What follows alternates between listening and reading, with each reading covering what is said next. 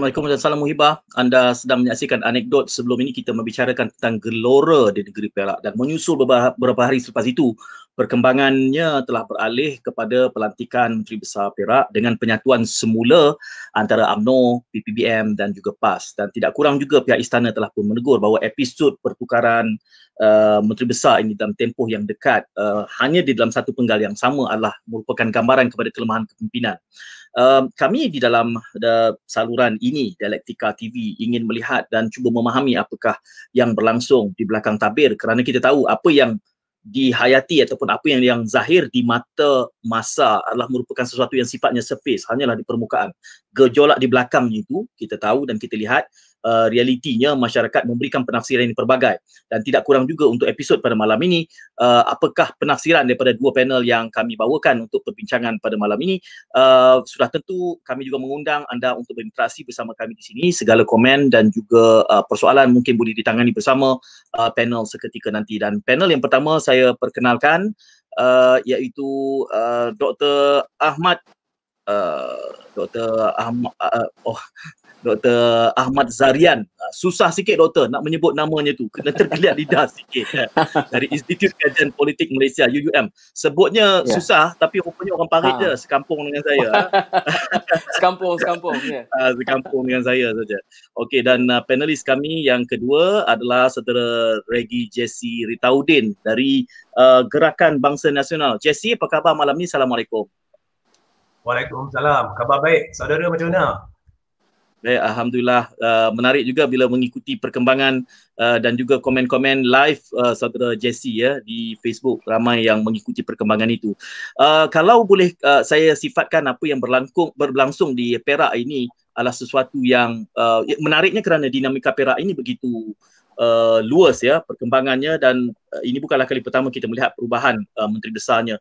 Tapi kalau boleh kita mendengar dahulu pandangan daripada kedua-dua uh, panelis. Saya ingin bermula dengan Dr Ahmad dahulu. Apakah uh, bacaan doktor terhadap apa yang berlaku di Perak ini daripada episod mula penurunan menteri besar hinggalah apa yang uh, angkat sumpah menteri besar yang baru? Komen Dr Ahmad dulu. Okey, uh, baik. Terima kasih atas uh, soalan yang uh, telah pun uh, diutarakan oleh uh, panel oleh uh, moderator kita uh, Tuan Said ya.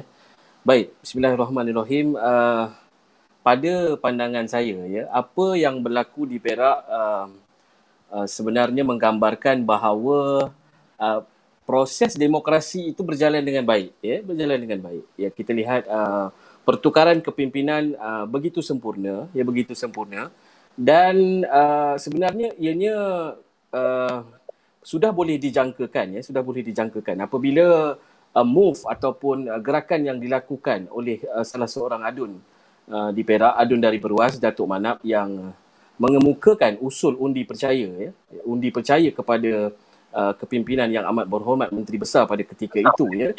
Uh, ramai uh, sebenarnya yang menjangkakan bahawa uh, menteri besar sebenarnya uh, sudah pun berhadapan dengan masalah ya berhadapan dengan masalah kita tahu bahawa komposisi uh, uh, kerajaan perikatan nasional yang terbentuk di negeri Perak sebenarnya dikuasai oleh majoriti daripada adun uh, Barisan Nasional ya. Dan uh, mereka diketuai oleh seorang adun uh, daripada uh, parti uh, Peribumi Bersatu Malaysia ya uh, yang uh, komposisi kerusinya sangatlah kecil ya. Kalau tidak dibandingkan dengan uh, majoriti kerusi yang dimiliki oleh um, uh, uh, uh, adun daripada Barisan Nasional ya. Dan uh, jangkaan bahawa pertukaran kepimpinan itu uh, berlaku uh, adalah sangat tinggi ya. Dan apabila keadaan ini berlaku maka uh, saya men- saya menjangkakan bahawa sebenarnya ada ada uh, hikap ya, hikap ya, ada kocakan yang berlaku di dalam uh, cawan umpamanya ya, umpama analogi itu saya berikan ya. Storming. Kocakan yang ya, tak tahulah saya nak nak mentafsirkan keadaan itu macam mana. Tetapi uh, kocakan ini berlaku dan kemudiannya ia dapat diatasi dengan baik ya, dan seterusnya per, peralihan kepimpinan itu juga berlaku dalam keadaan yang uh, baik ya. Walaupun uh, ada peristiwa-peristiwa yang yang pada pandangan saya tidak dijangkakan uh, akan berlaku. Tetapi berlaku ya berlaku. Sama ada contohnya ianya ber, uh, ya dalam uh, dalam uh, apabila Datuk Seri Ahmad Zahid Hamidi ya menghadap berhadapan uh, tuanku Sultan Perak membawa nama ya kemudiannya sebelum itu uh, uh, wakil daripada PAS iaitu Pesuruhjaya PAS Negeri menyatakan bahawa mereka tidak ingin bekerjasama dengan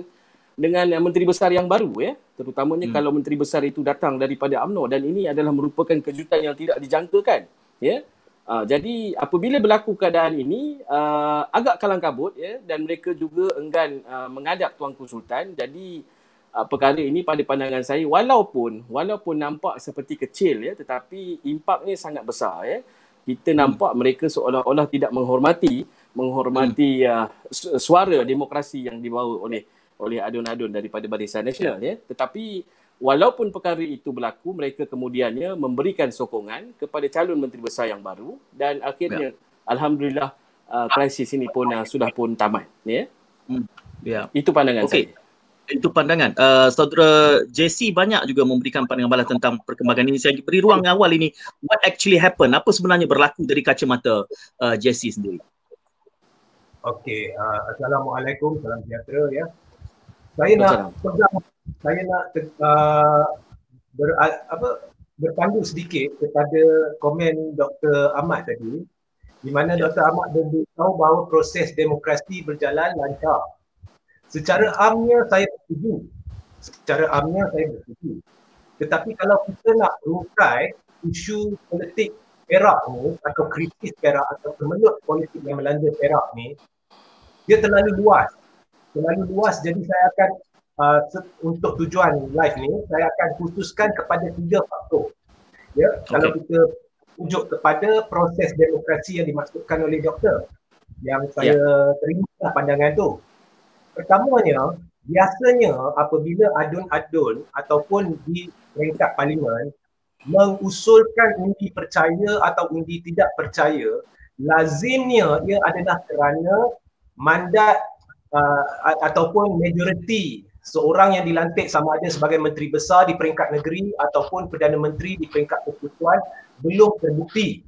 Okey. Ya. Yeah. Uh, yeah. Tidak tidak salah, tidak salah kalau adun mengusulkan undi percaya, tidak salah. Tetapi hmm. lazimnya ia adalah lebih penting apabila seorang adun yang dilantik menjadi menteri besar tu belum terbukti memiliki majoriti.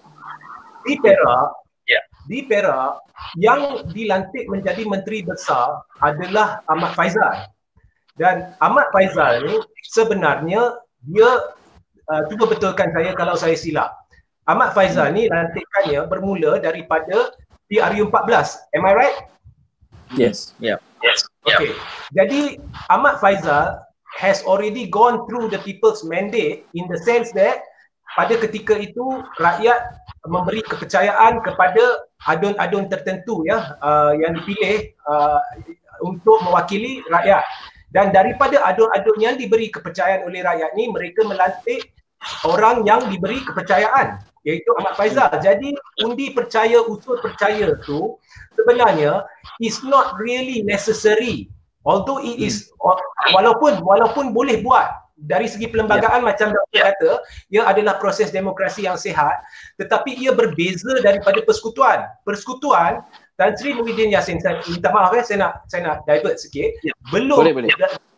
Uh, belum buktikan sokongan majoriti Whereas in the state dah dibuktikan sokongan majoriti.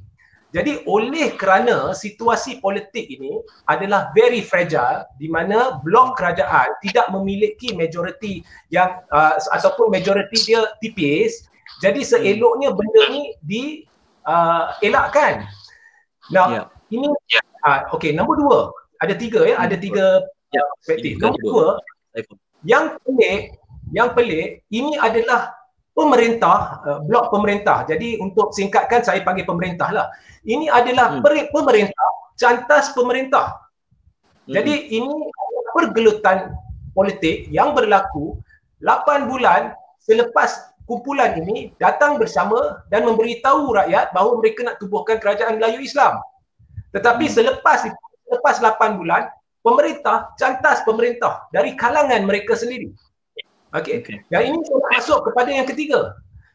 Hmm. Now, ada orang kata apabila Datuk Seri Dr. Ahmad Zaid Amidi memberitahu di umum bahawa dia uh, tidak menolak kemungkinan kerjasama di dengan DAP, ada yang memberitahu yeah. itu yeah. adalah uh, sandiwara mungkin untuk uh, confuse ahli uh, adun-adun ke ahli parlimen or whatever lah. Ada hmm. pula yang beritahu Zahid Minik. Okey, apa hmm. pandangan saya?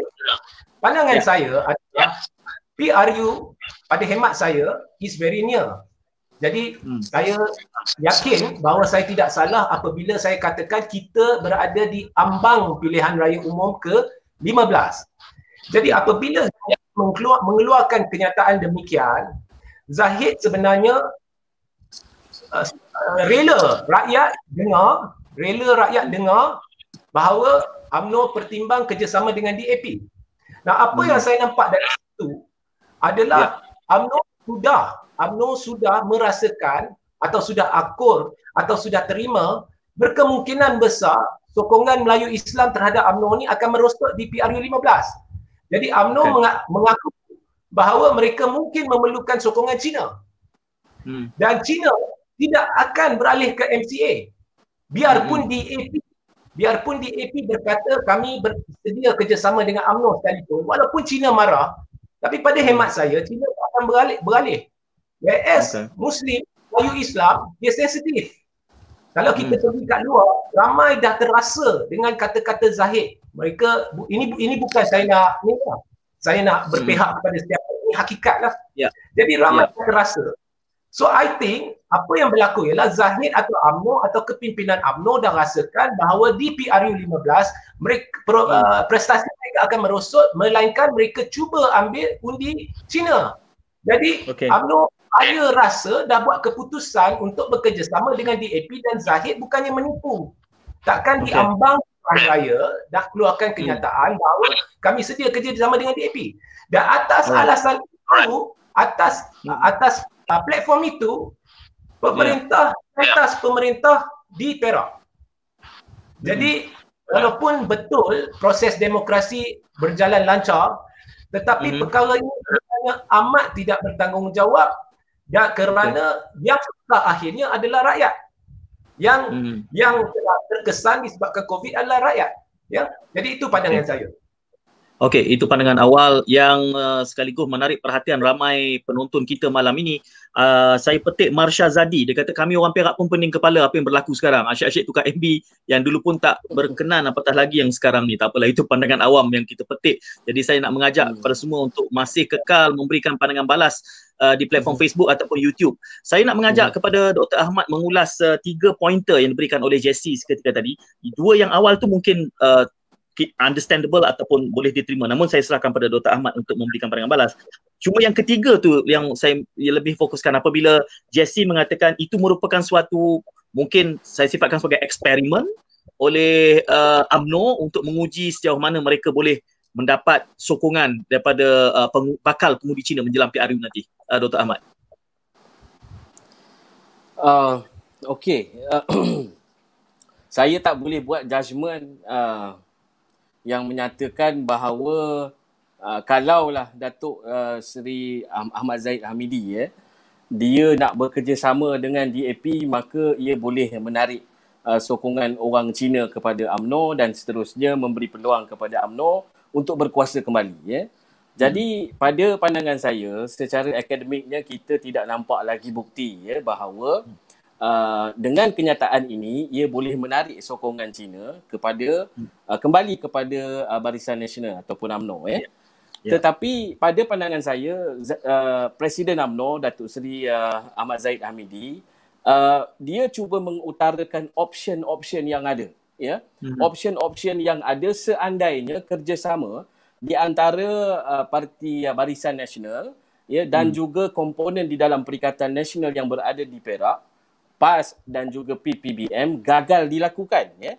Mm-hmm. Jadi itulah di antara option yang AMNO ada ya, yang AMNO okay. ada. Jika mereka gagal membentuk kerjasama uh, dengan komponen dalam PN, maka mhm. option yang kedua ialah mereka memilih untuk bekerjasama dengan DAP ya. Tetapi perkara ini sebenarnya pada pandangan saya sudah pun jelas ya, sudah pun jelas apabila Perhimpunan Agung AMNO sendiri membuat keputusan bahawa no DAP, no Anwar. Mm-hmm. Ya. kalau Zahid Hamidi melakukan perkara yang go against dengan keputusan ataupun dengan usul yang telah uh, ditetapkan di dalam uh, Perhimpunan Agung uh, UMNO sebelum ini, maka sudah pastilah sokongan kepada UMNO akan merosot. Ya? Krisis ke, ke, ketidakboleh percayaan kepada pemimpin akan berlaku. Ya? Dan ini sebenarnya akan memberikan keputusan yang buruk kepada UMNO.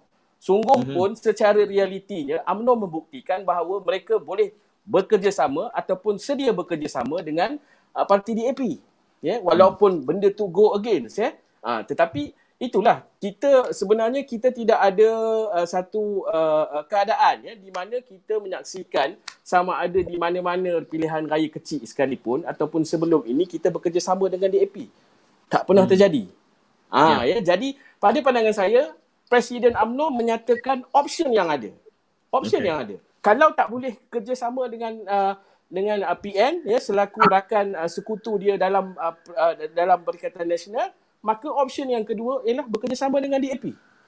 Ha, dia hmm. melontarkan option ya hanya melontarkan okay. option. Ha, tetapi pada hemat saya saya rasa benda tu mungkinlah mungkinlah tak akan berlaku kot kan hmm. kalau berlaku ia bermakna presiden sudah sudah pun memberikan isyarat bahawa dia adalah merupakan seorang pengkhianat kepada parti dia kalau berlaku. Okay. Ha, okay. okay. Itu That's pandangan Dr. Ahmad. Baik, yeah. uh, namun saya beralih semula dengan apa yang dijelaskan oleh Dr. Ahmad kepada Jesse ya. Kerana akhirnya apabila diikat semula persefahaman uh, perikatan itu di antara PAS, AMNO dan uh, PPBM, tidakkah itu sekaligus me- menafikan hakikat bahawa it was a test? Kerana kalaulah cuba untuk memancing undi China menjelang PRU yang dekat ini, bukankah dengan langkah memohon maaf itu sekaligus menolak semula bakal pengundi Cina pada apa yang cuba dicapai daripada teori yang uh, saudara Jesse nyatakan tadi. Okey. Uh, saya lagi sekali saya terima baik uh, pandangan doktor dan terima kasih tuan moderator. Hmm. Okey, kita lihat kita lihat uh, apa yang berlaku di Perak. Okey, kita lihat apa yang berlaku di Perak. Saya dah beritahu tadi pemerintah cantas pemerintah. Okey, selepas dapat pilihan. Okey, ini hakikat, ini tidak boleh dinafikan. Okay. Mm-hmm. Jadi apabila pemerintah cantas pemerintah, seorang yang uh, mencantas tu datangnya dari AMNO, seorang lagi itu yang dicantas tu datangnya dari PPBM. Kedua-duanya parti Melayu Islam ber, atau ya. bertunjangkan pimpinan Melayu Islam. Baik. Mm-hmm. Jadi kita dah ada langkah mencantas ini, automatically apabila pemerintah cantas pemerintah dah timbul, timbul tanda soal credibility dah timbul tanda soal motif.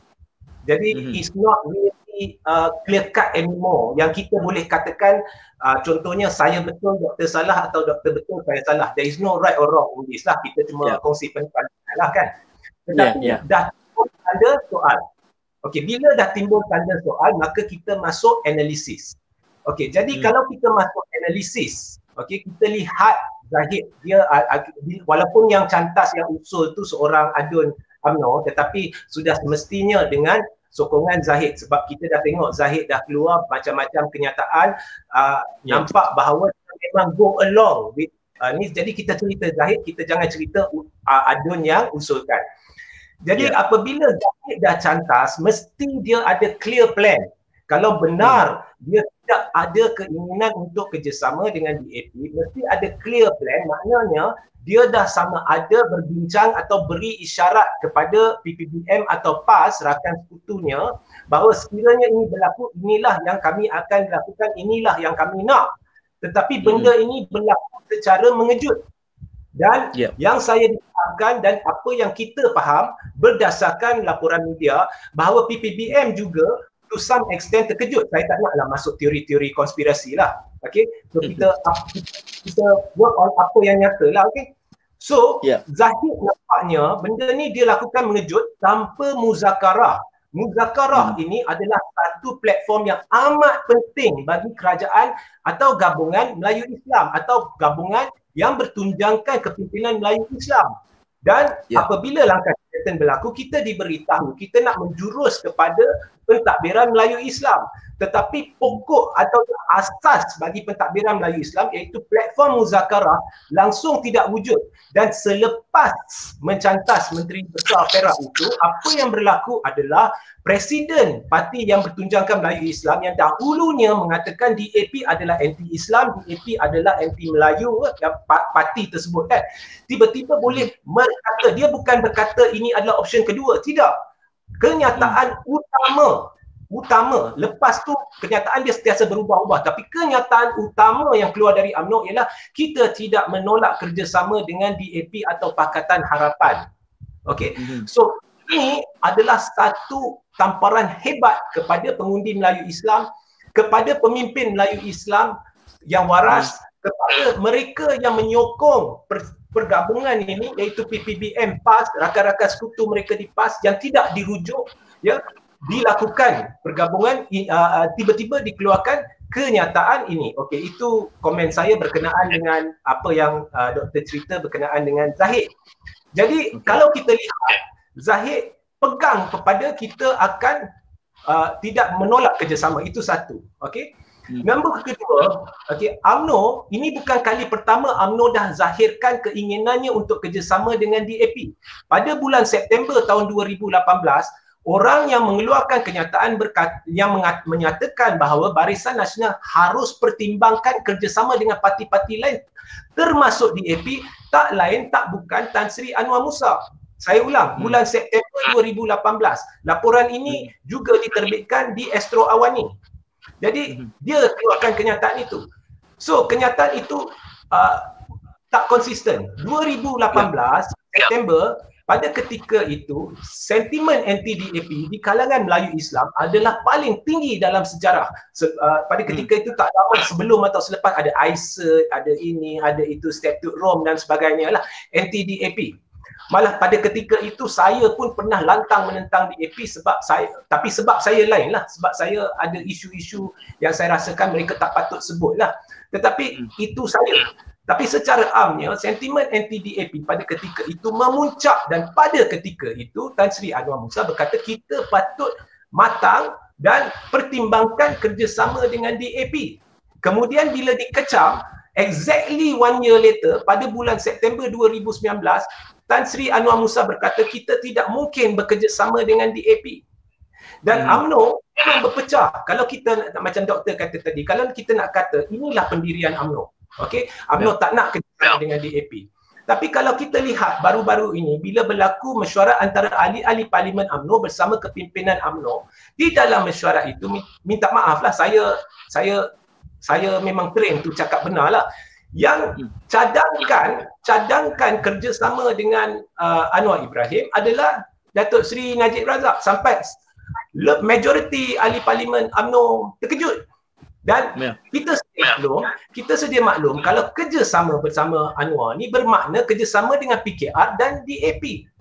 Dan benda tu tidak tolak. Dan kalau kita lihat sampai hari ini ya, uh, lepas Zahid keluarkan kenyataan ini, Zahid minta maaf kepada Tan Sri Muhyiddin Yassin. Okey. Hmm. Ada hemat saya lah, pandangan peribadi saya lah. Ha? Pandangan hmm. peribadi saya.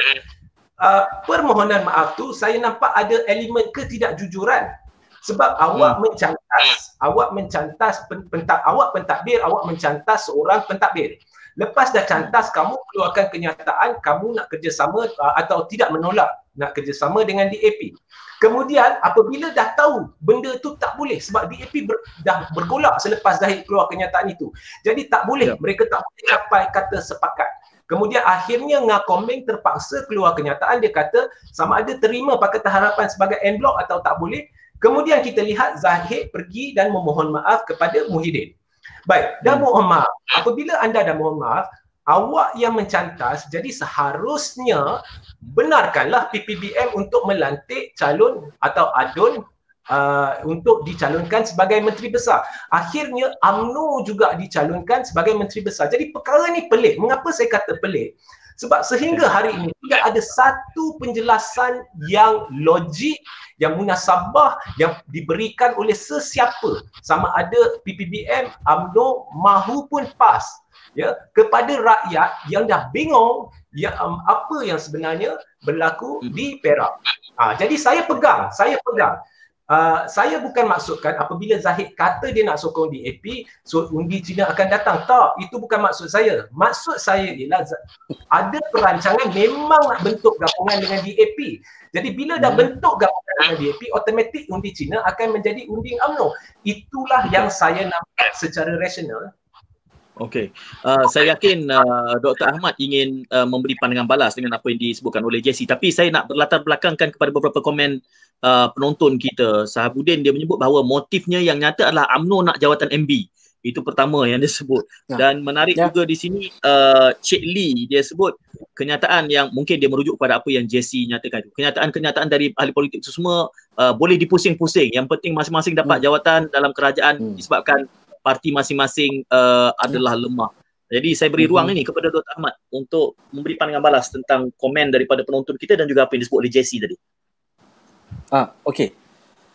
Uh, itulah saya nak mengulas tentang apa yang uh, keluar daripada mulut presiden ya tentang tidak menolak kemungkinan untuk bekerjasama dengan DAP ataupun uh, kenyataan Tan Sri Anwar Musa pada tahun uh, 2018 uh, ya mengenai uh, sedia bekerjasama dengan DAP uh, hmm. begitu juga dengan uh, kenyataan uh, bekas Perdana Menteri Datuk Seri Najib Razak untuk bekerjasama dengan uh, bercadang ya bercadang jadi yeah. benda-benda ni kita, kita kena faham ya pada pandangan saya a politician like to play with their words ya ha, hmm. itu ahli politik memang suka bermain dengan uh, kata-kata kan sebab yeah kita tahu mereka ini bukanlah orang yang baru dalam politik, mereka lama dalam berpolitik dan mereka mungkin menggunakan uh, perkataan ataupun memain-mainkan perkataan ini uh, sekadar sebagai untuk test, test ya, test. Uh, test, uji kaji ya. Uh, kalau keluar statement macam ni apa respon? Kalau keluar statement macam ni apa respon? So uh, saya tak nak ulas benda-benda tu ya sebab itu pada hmm. pandangan saya that, that was the nature of the politics itself kan mm-hmm. nature of the politics itself kan kalau kita tengok pada pemimpin Pakatan Harapan sekalipun waktu Anwar Ibrahim dalam ceramahnya pam pam pam pam pam pam ceramah ceramah ceramah dia beritahu hari ni jadi kerajaan uh, besok harga minyak jat, apa turun RM1.50 sen kan PTPTN tak payah bayar ha. Jadi memang memang pada pandangan saya nature orang politik ini dia suka bermain dengan kata-kata bercakap hmm. kan? Berjanji macam-macam tapi nak buat belum tahu lagi. Ha kan? So itulah ulasan saya eh? Saya tak nak ulas panjang-panjang benda tu sebab that was the nature of the politician itself. Tak apalah. Okey mengulas mengenai komen uh, uh, yang yang di hantaran Facebook tadi ya menyatakan AMNO nak kursi MB ya pada saya memang betul. Ya, kita kena ikut prinsip demokrasi yang asal ya Apabila Pakatan Harapan naik, ya, mereka gagal menamakan calon Perdana Menteri daripada parti yang terbanyak memenangi kursi di Dewan Rakyat. Ya. Hmm. Malahan sebelum itu pun Pakatan Harapan sudah pun meletakkan nama Tun Mahathir sebagai perdana bakal Perdana Menteri kalau mereka berkuasa. Kan? Ya. Kursi, kursi yang PPBM bertanding 54 kursi. Kursi terbanyak bertanding dalam PRU yang ke-14 di blok pembangkang. Tetapi mereka menang 13 ya. Walaupun begitu, mereka sudah berjanji bahawa Tun Mahathir Mohamad akan jadi Perdana Menteri. Jadi, pada pandangan saya, walaupun berjanji, mereka tunaikan janji tersebut, ini sebenarnya hmm. melanggar prinsip asas demokrasi. kan? Majority uh, leads minority. Itu yang sepatutnya. Jadi, yang sepatutnya, DAP perlu meletakkan calon mereka sebagai Perdana Perdana Menteri. Ini yang gagal dilakukan selepas Pakatan Harapan menjadi kerajaan. ya. Dan ya. norma ini berlaku di di di di negeri Perak eh kalau kita lihat kerusi yang disandang oleh yang amat berhormat menteri besar pada ketika itu Datuk Seri Ahmad Faizal beliau ini datang daripada parti bersatu ya satu kursi je menang. Ya. Kemudian adun-adun AMNO yang melompat ke dalam PPBM jadi sudah ada tiga atau empat kursi yang menang di yang yang yang apa yang mewakili PPBM di Perak sedangkan AMNO ada 25 kursi ya secara demokrasinya, secara matematiknya UMNO adalah majoriti, maka UMNO perlu diangkat menjadi menteri besar. Tetapi UMNO ketika itu tidak uh, memenangi uh, majoriti yang tidak memiliki apa uh, apa uh, gabungan majoriti yang besar di Perak kan. Ha, gabungan. Jadi uh, jawatan itu terpaksalah ataupun diberikan kepada uh, Datuk Seri Ahmad Faizal selaku Menteri Besar kerana bloknya sekarang dah lebih. Dah ada majoriti. Okey, fine, tak apa.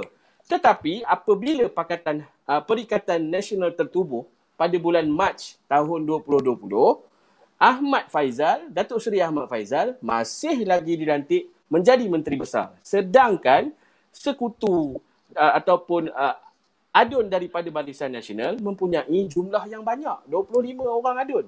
Kenapa 25 orang adun tak boleh jadi MB? Kena ambil juga orang yang uh, mempunyai empat kursi saja dalam Dewan Undangan Negeri naik jadi MB. Jadi pada pandangan hmm. saya signal ini salah. Ha, okay. signal ini salah. Mis- meskipun di peringkat persekutuan ya PPBM sudah pun mempunyai pertambahan ahli parlimen. Logiklah hmm. sebab ahli parlimen dia boleh dikatakan ramailah juga sekarang ni kan walaupun pada dasarnya ahli parlimen itu datang daripada uh, rakan-rakan pecahan dalam PKR ya yang melompat daripada AMNO masuk PPBM. Okey fine tak apa sebab di federal dah banyak. Tetapi di yeah. Perak ni kan di Perak ini merupakan pada saya signal yang salah ya di mana okay. orang majoriti tak boleh jadi MB. Ha, itu yang uh, okay. bukannya pada pandangan saya UMNO tak gila lah, tak gila kuasa lah. Kalau gila kuasa lama dah dituntut. Ya, sejak Perikatan Nasional memang dituntut kan. Ya, Semua Dr. Ahmad memberikan uh, sokongan kepada uh, calon menteri besar daripada parti itu sendiri. Ya. Sebelum saya beralih kepada JC, ada soalan di uh, Facebook ni, ni saya ingin kongsikan kalau boleh uh, Dr. Ahmad beri pandangan awal dulu. Dengan percaturan politik di uh, UMNO di Perak ini uh, akan dibawa kesan kepada peringkat persekutuan dan uh, menurut Said Zahran bahawa ini akan menjejaskan populariti UMNO di ambang PRU 15. Itu Said Zahran saya rasa ini uh, mungkin sesuai untuk Dr. Ahmad komen uh, berikan komen terlebih dahulu. Uh, ya, kalau momentum ini berterusan di peringkat persekutuan, maka hmm. saya uh, dapat menjangkakan bahawa ia akan memberikan uh, respon yang negatif terhadap uh, uh, perjalanan ataupun kelancaran AMNO itu untuk bergerak sehingga ke PRU 15 ya yeah? hmm. nampak okay. seolah-olah sekarang ini pun orang dah kata AMNO gila kuasa di Perak ya yeah?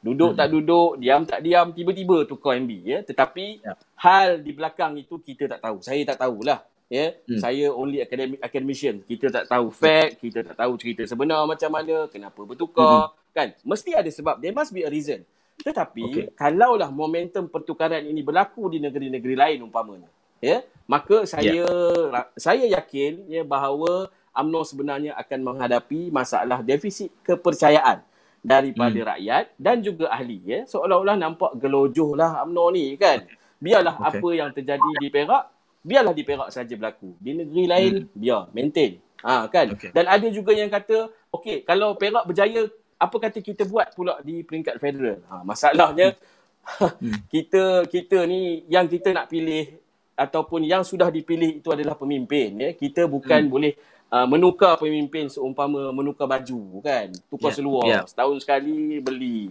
Tak tak puas hati, tak sonok pakai, beli lain. Ha, kita tak boleh ha. macam tu. ya. Tetapi pada pandangan saya biarlah apa yang berlaku di Perak that's it cukup sekarang ini kita tumpukan usaha uh, oleh pihak kerajaan untuk menangani ya. pelbagai-bagai masalah yang ada sekarang. Okey. Itu pandangan uh, saya. saya. Saya bawa persoalan yang itu kepada uh, JST kerana tadi JST menggunakan pendekatan analisa mengatakan beberapa perkara yang tidak logik.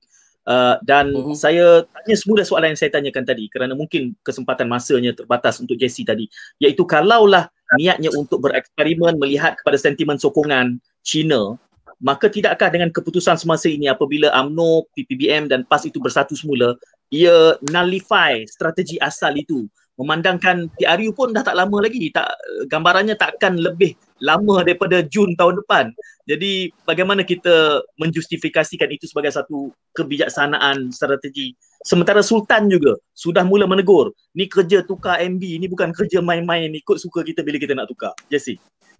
Saya harap moderator, uh, tuan moderator tak fikir apa yang saya katakan tak logik lah. saya cuma mengulas, silakan.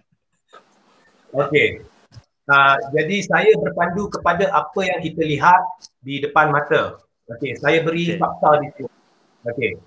Nombor satu, uh, sebelum kita masuk fakta sebab uh, nama Sultan Nazrin dah disebut beri keutamaan kepada Sultan Nazrin uh, Sultan Nazrin telah menyuarakan kehampaan baginda tuanku terhadap situasi atau kemelut politik semasa dan apa yang Tengku Nazrin berkata, uh, Sultan Nazrin berkata yang paling uh, terkena uh, saya dapat rasa uh, dengan jiwa saya adalah kita hanya kenal rupa seseorang itu dengan sebenar-benarnya apabila dia ada kuasa kedudukan dan kekayaan. Jadi hmm. luahan Sultan Nazrin ni selepas kerja cantas mencantas yang berlaku ni jelas menunjukkan bahawa dah hampa lah dengan sikap ahli politik. Jadi ini saya ulas sebab uh, nama Sultan Nazrin disebut dah. Okey, ya. saya nak beri ya. pandangan berkenaan dengan populariti UMNO. Ya, hmm. saya saya menjangkakan Barisan Nasional akan uh, berprestasi lebih teruk di PRU 15 berbanding dengan PRU 14 di mana PRU 15 dijangka akan berlaku pada bulan Februari atau Mac itu pendapat saya lah. Tapi sekarang ya. saya nak beralih fakta. Okey, fakta. Hmm. Jadi faktanya selalunya di media sosial dimainkan uh, polemik 7-0. Maknanya hmm. BN dah menang 7 uh, dan pak, uh, pakatan kosong di, uh, di untuk pilihan raya kecil. Di sini saya hendak membawa perhatian kepada anda semua. Kita jangan lihat semua pilihan raya kecil kerana majoritinya adalah kubu kuat Barisan Nasional. Kita ambil yang tiga terakhir cukup. Itu kita ambil Slim, kita ambil Cini dan kita ambil uh, Sabah. Okey, baik. Slim adalah kali pertama kali pertama pejuang yang hanya diumumkan dua minggu sebelum pilihan raya kecil Slim okey dan yang tak berdaftar ada kali pertama pejuang tampil ya tampil jadi orang kata barisan nasional menang besar apa yang saya beritahu dalam live live saya saya beritahu yeah. bahawa orang lupa bahawa sebelum PRU 14 Barisan Nasional sebenarnya dah kerjasama dengan PAS. Okey. Dan selepas PRU 14, kalau Barisan Nasional bertanding, PAS tak bertanding. Tapi kalau sebelum PRU 14, walaupun bekerjasama, tetapi bila Barisan Nasional bertanding dalam satu kerusi, PAS juga bertanding. Contohnya di Slim, contohnya di sini. Jadi apabila kita nak bandingkan keputusan, kita tak boleh bandingkan Barisan Nasional sebelum PRU 14 dengan Barisan Nasional pada di Slim, di PRK Slim atau di sini. Cara yang betul adalah kita kena gabungkan undi PAS dengan Barisan Nasional di PRU 14, di SLIM dan juga di sini dan bandingkannya dengan keputusan di SLIM dan sini yang baru-baru ni. Dan apabila kita berbuat demikian, baru kita akan lihat angka sebenar. Apakah angka sebenar itu? Barisan Nasional tidak menunjukkan peningkatan langsung. Di SLIM ada peningkatan sedikit hanya 50 lebih kerusi uh, undi di sini kubu kuat Najib tidak menunjukkan peningkatan walaupun di kedua-dua lokasi ini jentera yang paling hebat telah digunakan dan kempen yang tidak sepertinya sebelum ini. Dan di Sabah itu itu itu apabila ada pengaruh PAS. Di Sabah kita tahu PAS tidak ada pengaruh. Jadi di Sabah kalau kita lihat 2008 Barisan Nasional pegang 32 kerusi. 32 kerusi itu sebab uh, parti-parti itu dah lompat. Jadi 32, 31 kemudian berturun jadi 17 dan yang terkini 14. Dan kalau kita lihat setiap kerusi itu prestasi dia menurun. Jadi kalau kita lihat dari segi fakta, dari segi trend, pendapat saya, pendapat saya adalah Barisan Nasional is going on a downward trail. Jadi kalau saya Presiden UMNO, jadi saya kena buat satu keputusan. Saya kalau tak yakin bahawa saya tidak boleh bergantung kepada undi Melayu Islam. Itu pun undi Melayu Islam lah ni dah berpecah teruk sebab pertelingkahan dalaman di dalam Perikatan Nasional. Okey. Okay. Jadi kalau saya dah yakin bahawa saya tidak boleh berjaya, maknanya saya yakin bahawa Barisan Nasional tidak boleh kekal 42 atau 43 kerusi. Mungkin dapat 30, mungkin dapat dapat 32. Jadi saya tahu keadaan saya kritikal. Jadi saya kalau Presiden UMNO, saya terpaksa membuat keputusan nak atau tidak undi Cina. Dan saya tahu undi Cina dia akan kekal dengan DAP. Saya sendiri, ha, ini saya letak diri saya. Saya tak nak cerita Zaid Amidi sebab doktor pun dah compromise. Dia tak sebut, uh, dia kata dia tak nak ulas and all that kan. So saya letak diri saya. Saya Presiden UMNO. Jadi saya kena buat keputusan strategik. Okey, so, kalau saya hilang 10% undi Melayu Islam ke 15% undi Melayu Islam, tapi kalau DAP bergabung dengan saya, saya dapat 90% atau 80% undi Cina. Ini adalah satu perkara yang hebat. Ha, so itu satu. Okey. Nah balik kepada soal majoriti yang disebut oleh doktor, sebenarnya doktor ada satu point. Ini I boleh setuju. Tapi saya dalam persetujuan saya, saya nak sebut satu perkara. Bila kita sebut satu-satu parti itu ada kerusi majoriti dalam DUN atau parlimen dan dia seharusnya pegang jawatan, itu sebenarnya bukannya dari perlembagaan. Itu adalah budaya Barisan Nasional yang dibawa Barisan Nasional mula-mula dikenali sebagai parti perikatan, kemudian bertukar menjadi Barisan Nasional. Itu adalah budaya Barisan Nasional. Itu bukannya perkara perlembagaan. Perlembagaan Malaysia adalah buta parti dalam soal pelantikan adun, dalam soal pelantikan menteri besar, dalam soal pelantikan ahli parlimen dan dalam soal pelantikan Perdana Menteri atau ahli-ahli kabinet dan dan Perdana Menteri. Sebabnya di dalam perlembagaan persekutuan, contohnya kita lihat di peringkat parlimen, ia hanya mengenali keahlian seorang tu dalam parlimen sebagai wakil rakyat. Dan angkat sumpah jawatan, dan angkat sumpah setia dan sebagainya, itulah ahli parlimen dan dari kalangan ahli parlimen okay, yang baginda tuanku fikir uh, atau pada hemat baginda tuanku mungkin boleh mendapat sokongan majoriti itulah yang akan dipertimbangkan sebagai Perdana Menteri atau Menteri Besar dan sebagainya. Jadi soal parti ini majoriti seharusnya dari segi perundangan, dari segi perlembagaan tidak wujud. Okey, seharusnya tidak wujud. Jadi kita lihat sekarang bukannya era Barisan Nasional. Sekarang eranya satu pergabungan baru yang kononnya nak bawa pembaharuan Pembaharuan ini menerusi muzakarah Melayu Islam. Kalau Pakatan Harapan dulu dia pernah bawa pembaharuan ke arah Malaysia baru. Bila kita nak bawa pembaharuan, seelok-eloknya kita kembali kepada perlembagaan persekutuan. Jadi tolak parti kat tepi, kita cuma nak lihat dari kalangan keahlian dalam parlimen siapa yang mendapat sokongan majoriti. Dan apabila orang itu dilantik menjadi Perdana Menteri, menurut perlembagaan dia boleh take man, atau dia boleh calonkan mana-mana ahli Dewan Negara uh, Dewan Rakyat atau di negeri ahli Dewan Undangan Negeri sebagai exco dengan perkenan okay. tuanku. Ya, so, itu pandangan saya. Saya ingin bertanya kepada Jesse apabila Jesse bercakap begini ya. Uh, ya. Kerana ada yang membaca bahawa dengan keterbukaan walaupun sudah memohon maaf apa semua yang digambarkan tadi namun hakikatnya kini Menteri Besar Perak adalah merupakan dari AMNO jadi itu gambaran bahawa sudah menyemuh rasa resah yang ada. Ada yang mengatakan bahawa itu membuktikan bahawa Pakatan UMNO, PPBM dan PAS ini semakin mengukuh. Itu bacaannya. Dan kita cuma ada hanya beberapa bulan berbaki ini dengan kita melihat soal perwakilan dan juga komposisi pengundi di lokasi-lokasi yang sedia ada ini.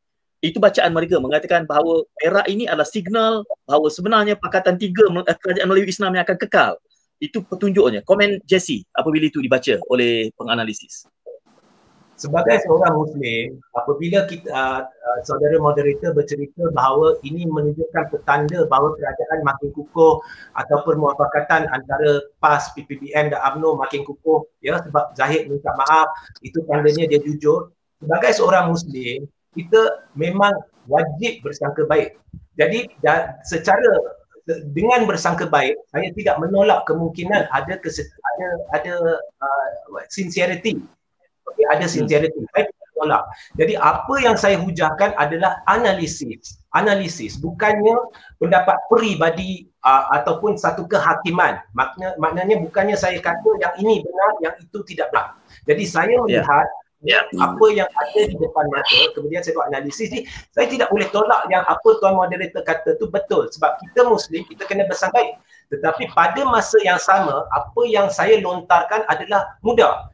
Memang okay pada hemat saya pilihan raya dah dekat. Pilihan raya umum dah dekat. Ataupun kalau orang insist lah Reggie you are talking nonsense pilihan raya hanya pada tahun 2023 benda yang dilakukan oleh Zahid secara analisis ini analisis saya ni benda ni tidak boleh di uh, ataupun amat sukar di apa orang kata Clorox nak cuci balik nak nak nak nak nak nak cancel balik. Sebab selama ni segala pencaturan di uh, UMNO, PPBM, PAS ni menjurus kepada apa yang berlaku hari ini adalah kononnya untuk penyatuan umat, penyatuan parti-parti politik bertunjangkan Melayu Islam demi menyerang ataupun menolak uh, musuh Islam dan secara efektifnya yang dimaksudkan adalah DAP. Dan maknanya semua ni adalah untuk serang DAP sampai mandat rakyat diketepikan. Ha. Tetapi tiba-tiba bila dia keluar, dikeluarkan, dikeluarkan kenyataan ini setelah berlaku beberapa insiden yang tidak logik. Contohnya, dikatakan uh, sekolah Cina patut diharamkan. Dongzong ni resis lampau. Akhirnya kerajaan sekarang ni yang bermuzakarah dengan Dongzong untuk memperkembangkan sekolah Cina dan menambah sekolah Cina. Ini satu contoh. Beberapa perkara yang menunjukkan apa yang UMNO katakan dulu pada ketika Pakatan Harapan memerintah tu adalah sandiwara semata-mata. Itu yang saya nampaklah.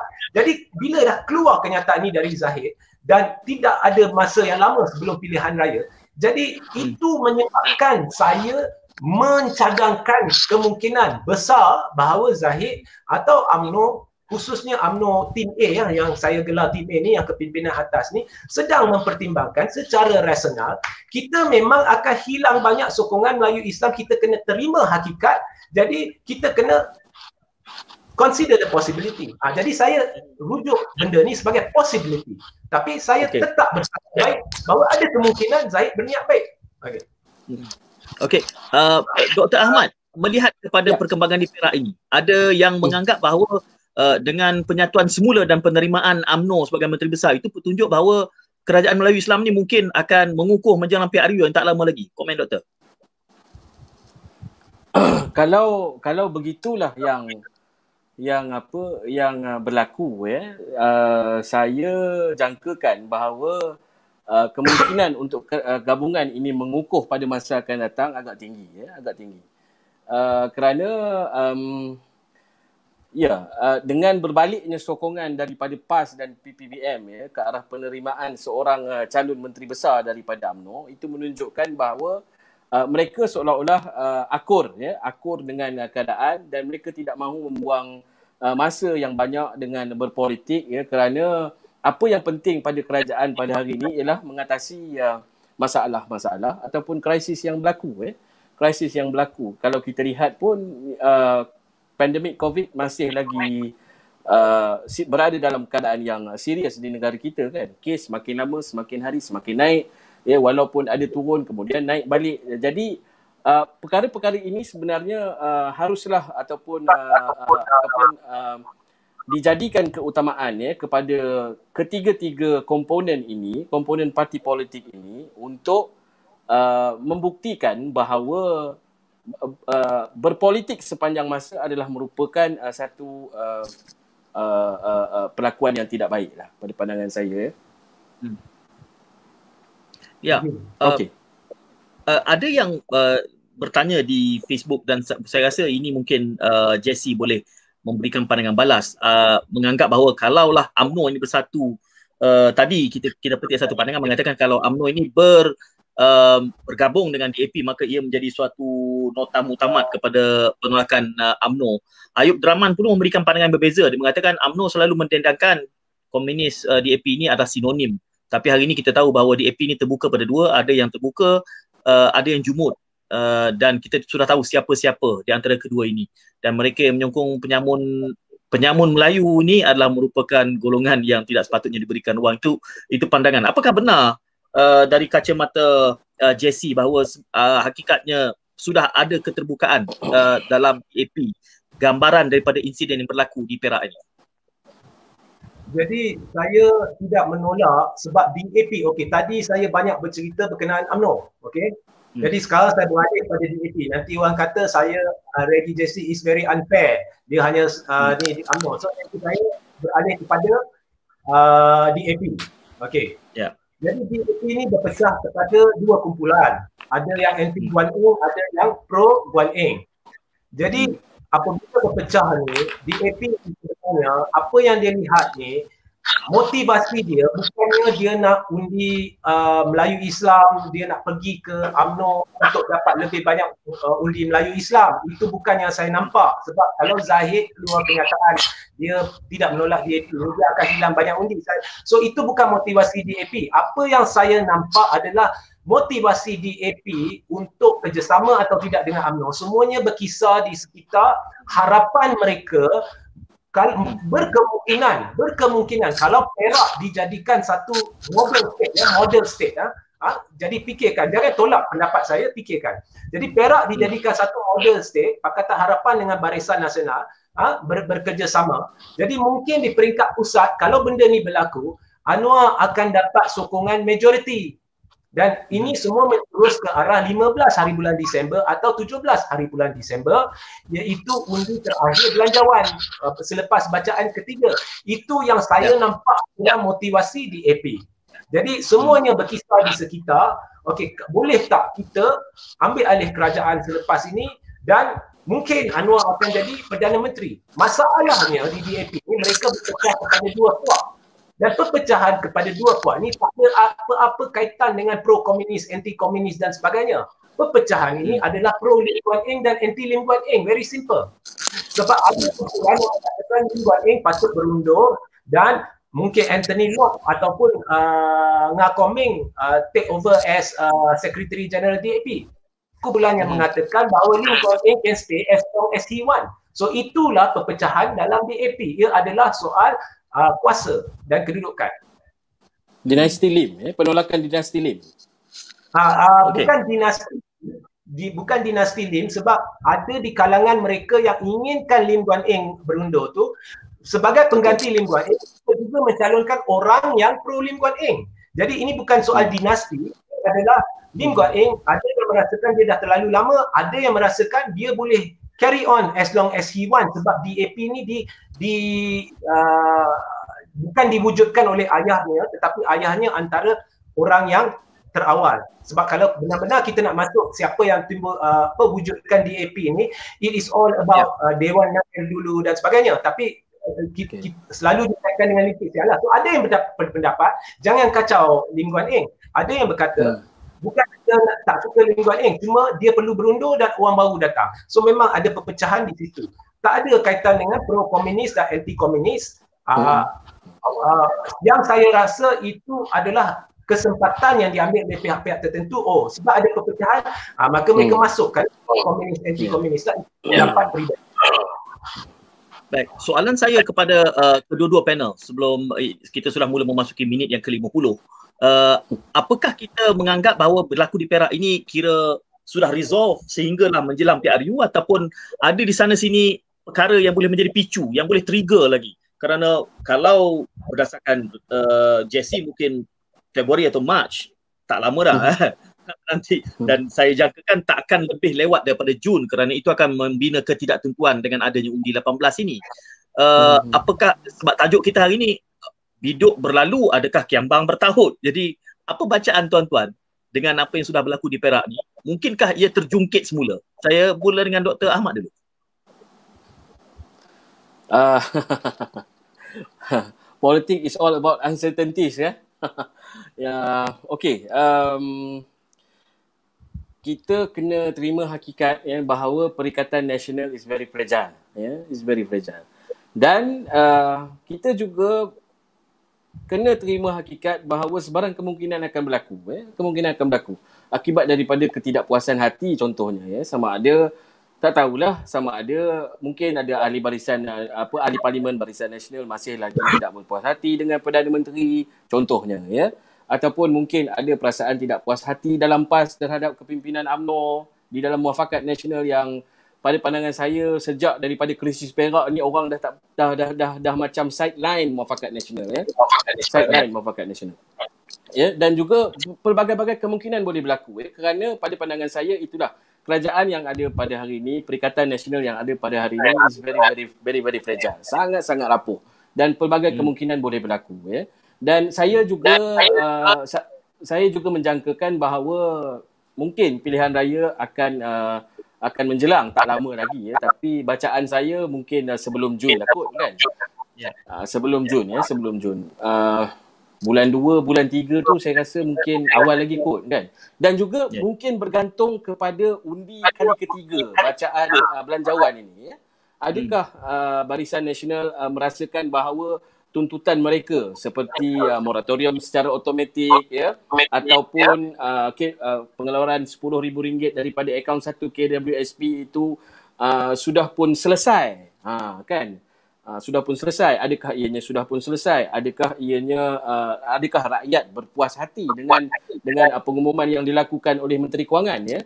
Uh, dan yang yang kita dapat lihat realiti sebenar sehingga hari ini rakyat masih tertanya-tanya apakah yang akan diumumkan oleh uh, KWSP adakah uh, terdapat uh, penambahbaikan uh, kesan daripada pengumuman yang telah diumumkan sebelum ini ya jadi perkara-perkara sensitif ini seperti uh, perkara-perkara sensitif yang seperti telah diutarakan oleh um, uh, apa ahli parlimen BN walaupun sudah diluluskan di oleh uh, Menteri Kewangan tetapi perincian tersebut ya perincian tersebut uh, menggusarkan rakyat ya menggusarkan rakyat. Rakyat uh, banyak lagi masih lagi tak berpuas hati. Kalau kita tengok komen ataupun uh, apa pelbagai-bagai lah kritikan yang kita terima kan uh, mengenai Ya. dua isu yang dibawa oleh BN ini. Jadi saya merasakan Doktor, ada yang bertanya menyebutnya di Facebook dia kata akan ada ke esko daripada PAS?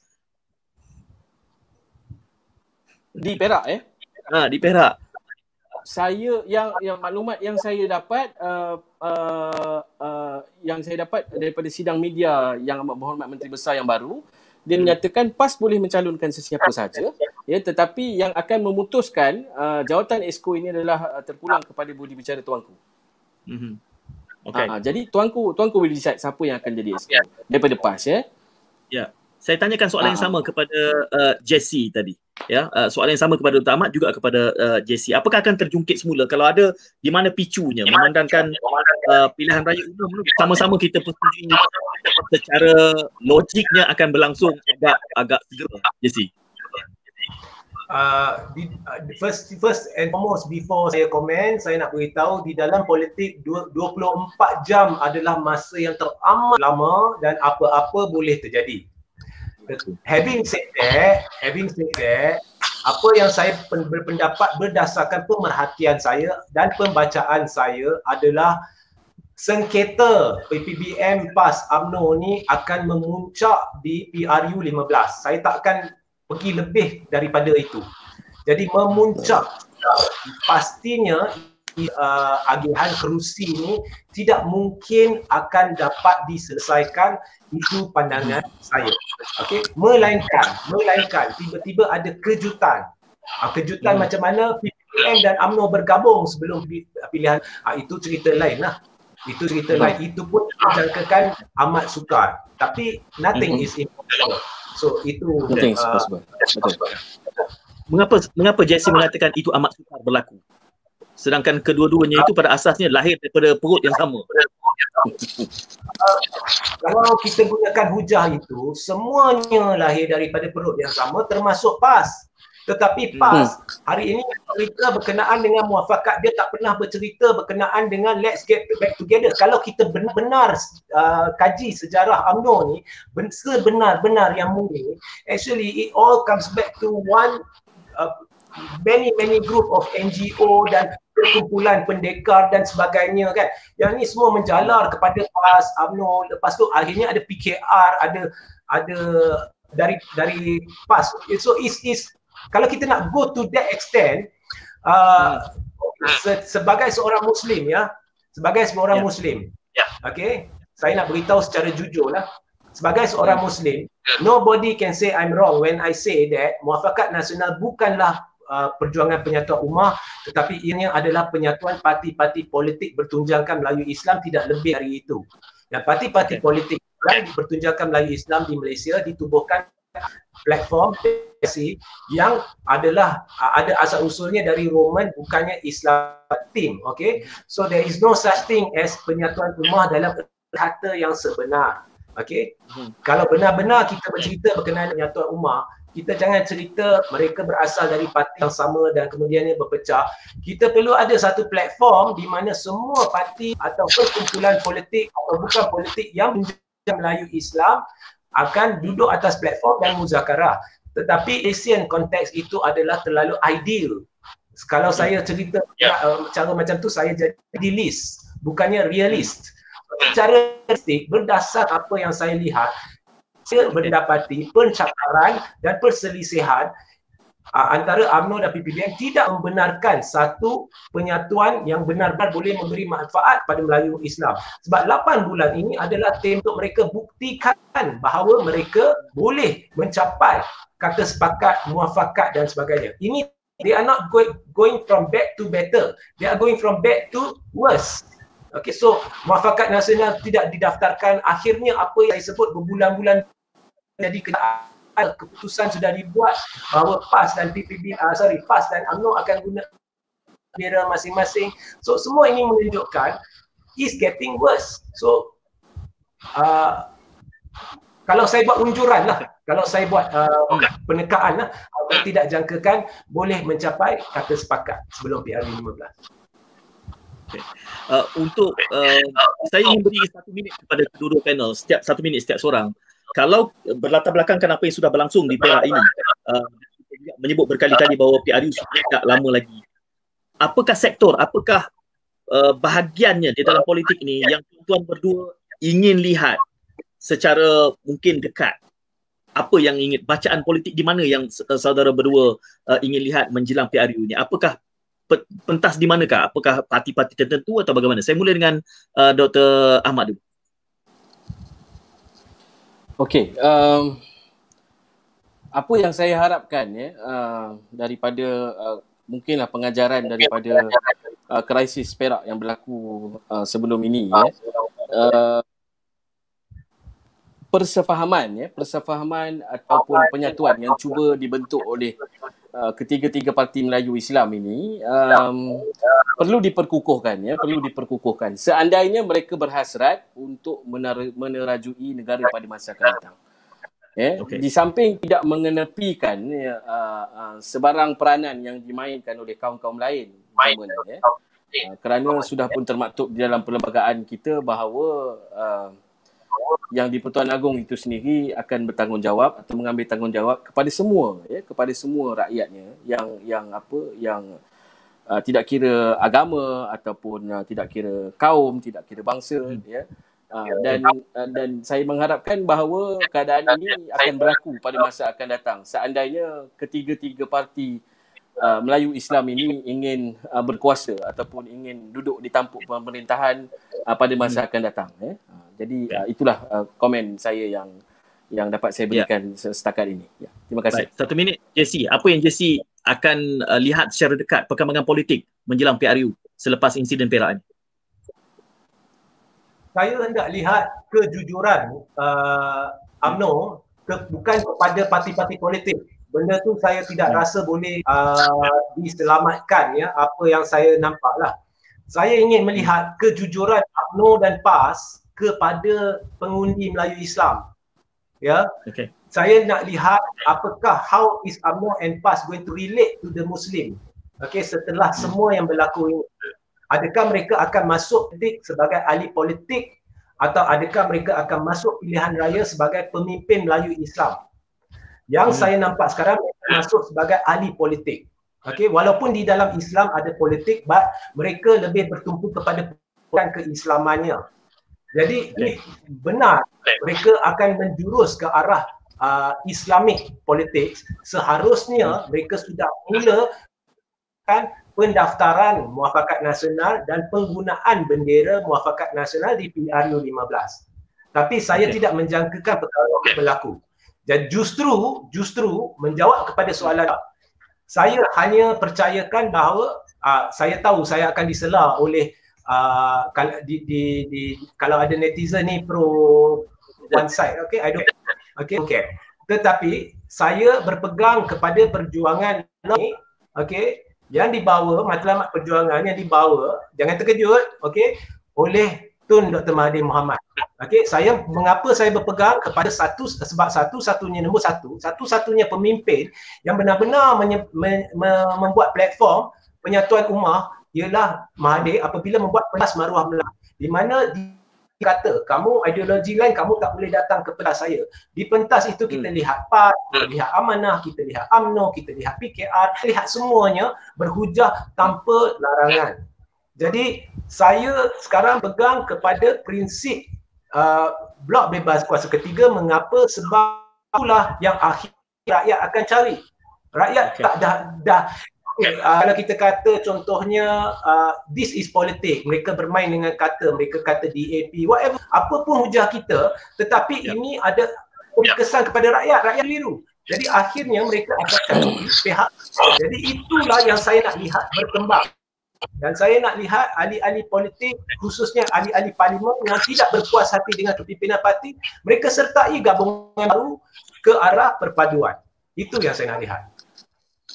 Okay, somehow apa yang uh, saudara JC sebutkan itu juga disebut oleh Syed Muhammad mungkin senada apabila mengatakan bahawa dia bersetuju uh, dengan cadangan TUN untuk mewujudkan unity government tapi ini satu tajuk yang berbeza yang memerlukan ruang yeah, yang juga berbeza untuk nanti. Yeah. Jadi saya ucapkan terima kasih kepada kedua-dua JC dan juga Dr. Ahmad dan juga terima kasih kepada semua penonton yang menyaksikan ini selama lebih satu jam. Anda juga diundang untuk menjadi tetangga kami di Dialektika TV Tetangga kerana di situlah ruangnya untuk kita mengangkat perbincangan ini uh, secara bottom up. Kita tidak perlu bersetuju, cuma yang penting kita perlu terlebih dahulu jujur mendengar supaya dengan itu kita boleh cuba memahami dan empati dengan pandangan serta dukungan. Sebab masalahnya terlalu partisan sehingga tidak ada objektiviti tuan-tuan. Jadi kerana itu kami membuka pentas dialektika uh, untuk uh, cuba mencari ruang kita dapat mendengar uh, ya marah tentu ada marah kalau tak bersetuju tapi kita boleh mengawal kemarahan itu mudah-mudahan. Saya ucapkan terima kasih kepada JST sekali lagi dan juga saudara uh, Dr. Ahmad. Mudah-mudahan kita ada kesempatan lain untuk berjumpa lagi. Assalamualaikum. Salam hibah. Waalaikumsalam. Waalaikumsalam. Waalaikumsalam.